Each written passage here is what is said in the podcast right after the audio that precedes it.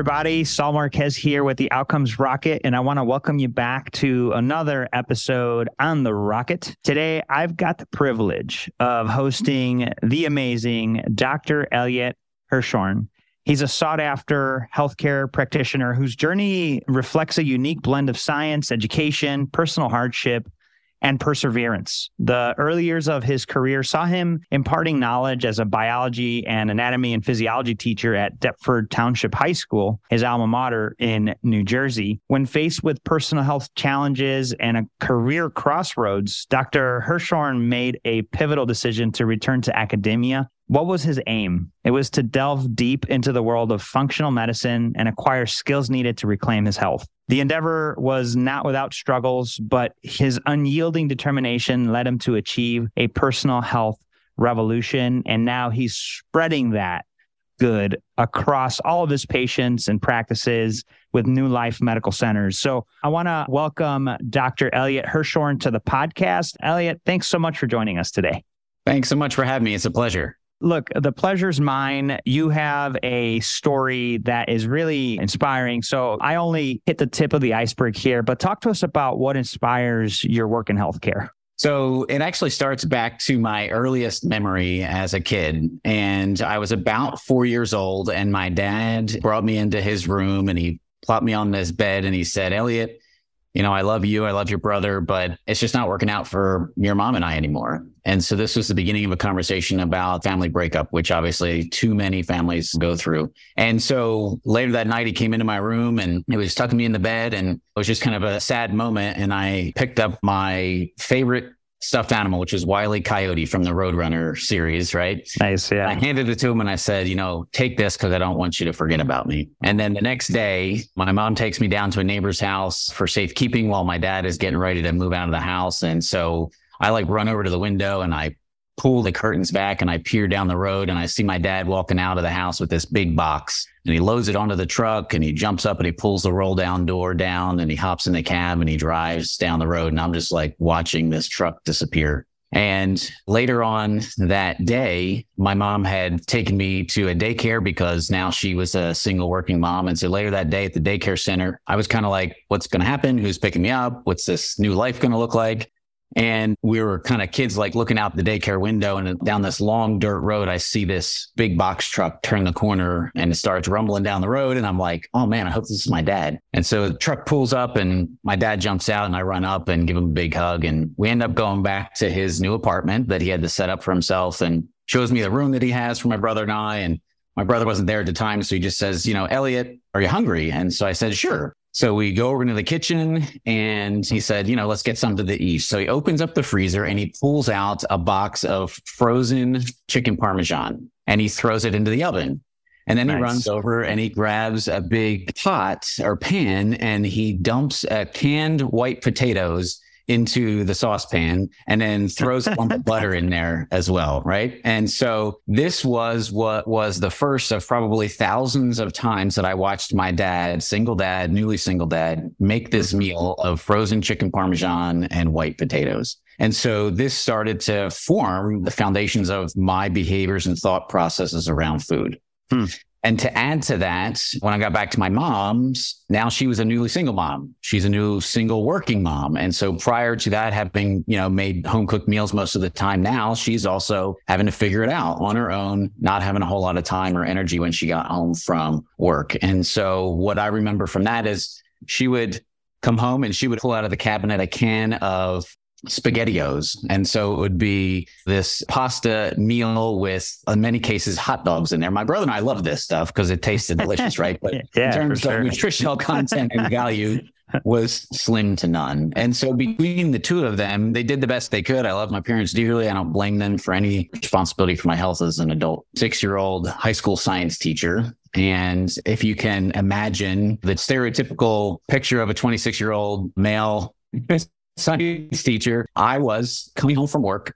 I'd sit on the couch and turn the TV on, the evening news. And then within 10 minutes, I was passed out sleeping. And this was happening day after day, month after month after month. And so eventually I thought to myself, what the heck is going on? Why am I so tired? Why am I falling asleep in the middle of the afternoon? I'm in my mid 20s. I'm newly married. I don't have any kids. I should be like out running or exercising, walking the dog, cutting the grass. And here I am just kind of wasting away the time. And eventually I got on the scale and I looked down at a number and I was like, what is that? I realized that I was actually approaching the line of obesity.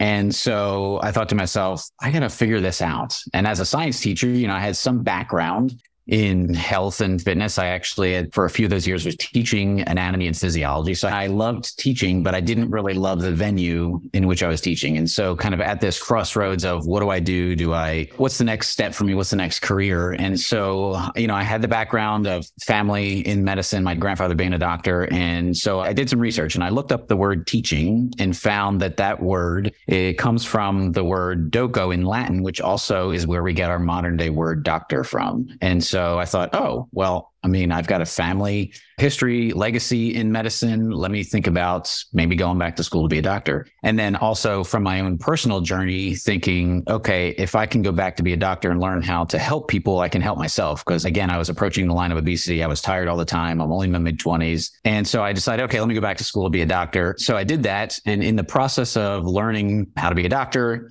learning how people develop chronic diseases, learned why I was gaining weight, learned what I could do to make make changes to affect that. And so I started making changes to what I was eating, changed my lifestyle, and I was able to lose the weight. I was able to get back to a healthy weight and one of the most profound things that happened was I was able to actually get my energy back. And so I realized that, first of all, it's not just about weight, but it's about overall health. And I realized that that's why I was having so much trouble as a teacher in terms of energy and weight is because there was these underlying issues that I was able to identify once I knew what I was doing. So that really started to drive the passion with getting to the root cause of people's health problems is I was able to do it for myself. And so then I started looking around at my own family first and realized that I had multiple family members who had chronic health problems that potentially could also benefit from just a holistic approach to their care. And so I had everything from family members with migraines to anxiety to depression to diabetes to heart disease to dementia.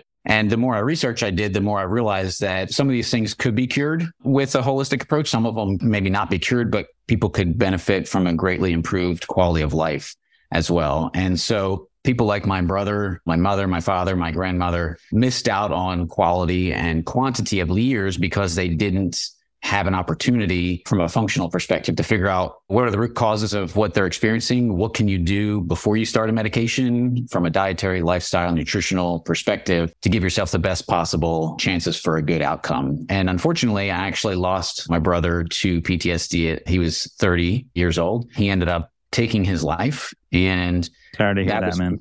Yeah, thank you. Uh, that was very early in my career as a doctor and really started to push me even further in terms of how I wanted to help people because it was actually August 29th of 2014 when he passed away. And I had a previously scheduled conference to go to in September. So just a few weeks later. And there at that conference, I was learning about research that was literally having just been published that was being done to help veterans with PTSD using functional medicine approaches. And my first reaction was anger. I was really angry that I didn't have that information necessarily to share with my brother and help him prior to him dying. So, but then it quickly turned into how can I use this to help other people? So I'm a firm believer in even the most terrible things that happen to you, you can use them in a positive way in your life and in the lives of others. And so I was trying to immediately take that heart wrenching tragedy in our lives and how do we start helping other people as a result of that. So that came out of my brother's passing and we help veterans with what we do, but also from these other chronic diseases like Alzheimer's. So my grandmother passed away from Alzheimer's. My mom suffers from anxiety and depression. She had uncontrollable migraines until she started doing something different with her approach, previously having just done medications.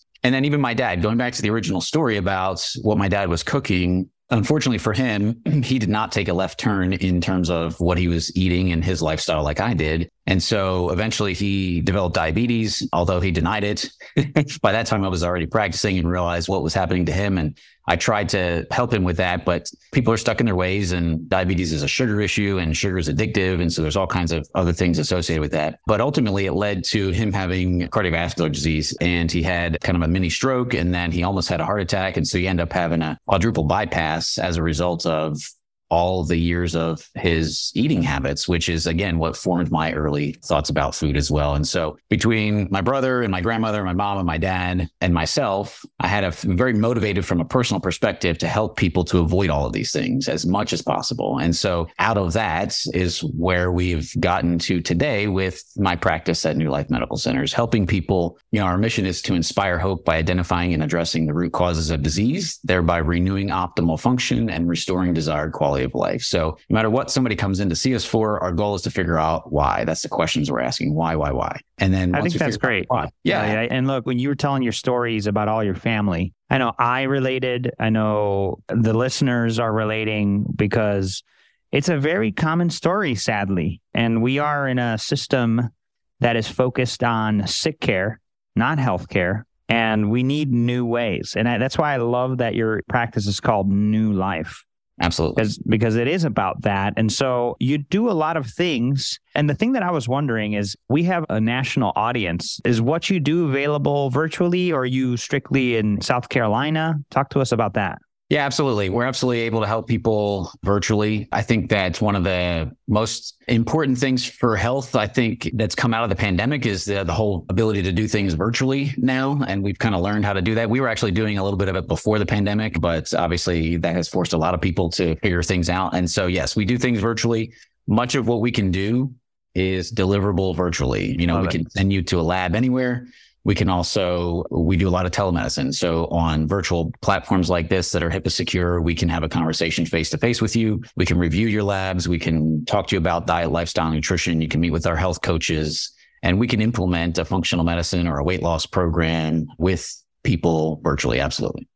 Love it. So there's opportunities for everybody listening to this for sure. If you're if you're looking for a way to be healthy from the inside out, there's certainly which by the way is the book that you're working on. So I want to tee that up for you as well.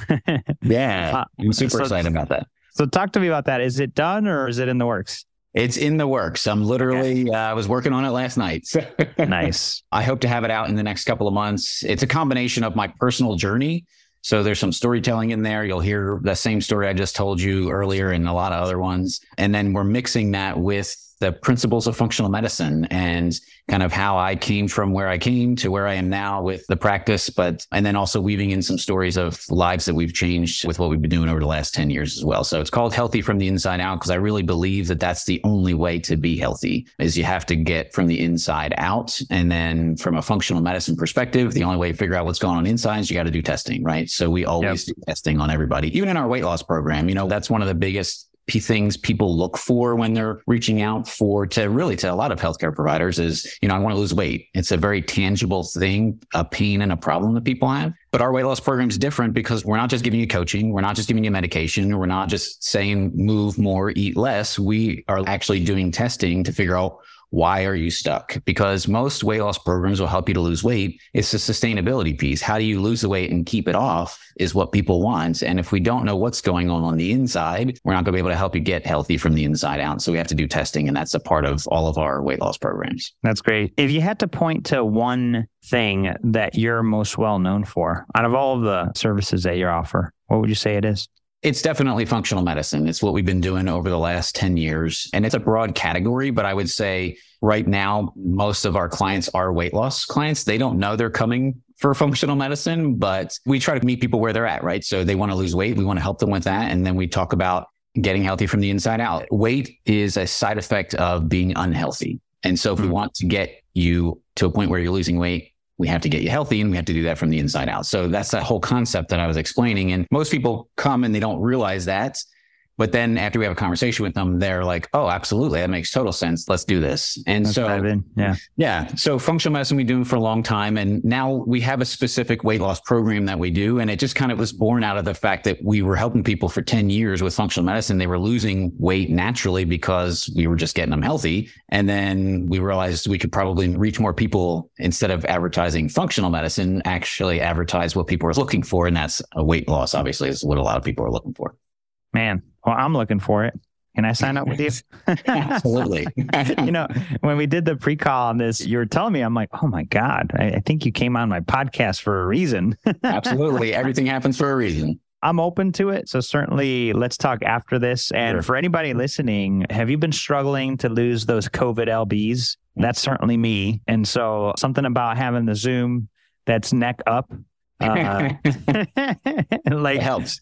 Yeah, you know, the pressure's on, folks, but take note of what Dr. Elliot just talked about, you know, the health. And I've been thinking about it more and more. And so excited to dive into that with you, Elliot, for sure. You know, as we think about some of the biggest setbacks, what would you say has been one of yours from the business side? And what's been your biggest learning out of it? Yeah, so that's an interesting question. I was listening to one of your other guests a while back, and it was another functional medicine practitioner, and they were talking about the payment model in, in Mm. the functional medicine Yeah. world. And Yes. from my perspective, insurance companies really just get in the way. They're really good for catastrophic emergency care. Like that's, in my opinion, what it should be for, and that's what they're really good at. But the quality of life care, which is what we're helping people with, is getting your quality of life back. The coverage is not really great. So for functional medicine, they don't cover a whole lot. And so we don't even get involved with that from our perspective. And I think that's one of the biggest challenges from the Yeah. patient's perspective and obviously running a business as well. It's easy to try to sometimes get trapped into relying on insurance. And we've worked with insurance for some things. And one thing in particular, which is what I wanted to talk about with this question,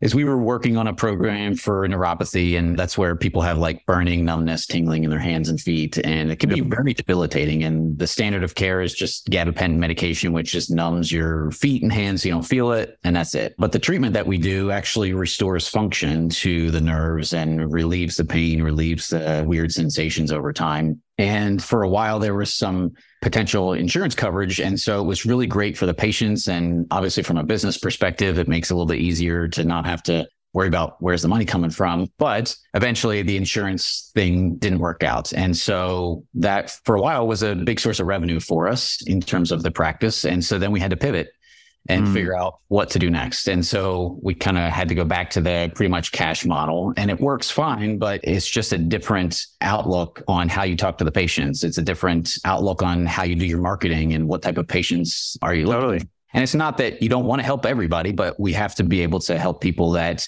have a problem that we can help and have the ability to pay for it. And Exactly. it's just the way it is in life. And so that was definitely a challenge having to make that pivot from relying on the insurance. But ultimately, I think honestly that people who make an investment in their health, and it's not just a financial investment, it's an investment of time and energy and finances, end up having better outcomes because they are, they have skin in the game. We invested in the process, not just the financial piece of it. And that's what we've seen because we've done both types. And so I think that people get a better outcome on things, whether in this arena or not. When you pay for something, then you pay attention, right?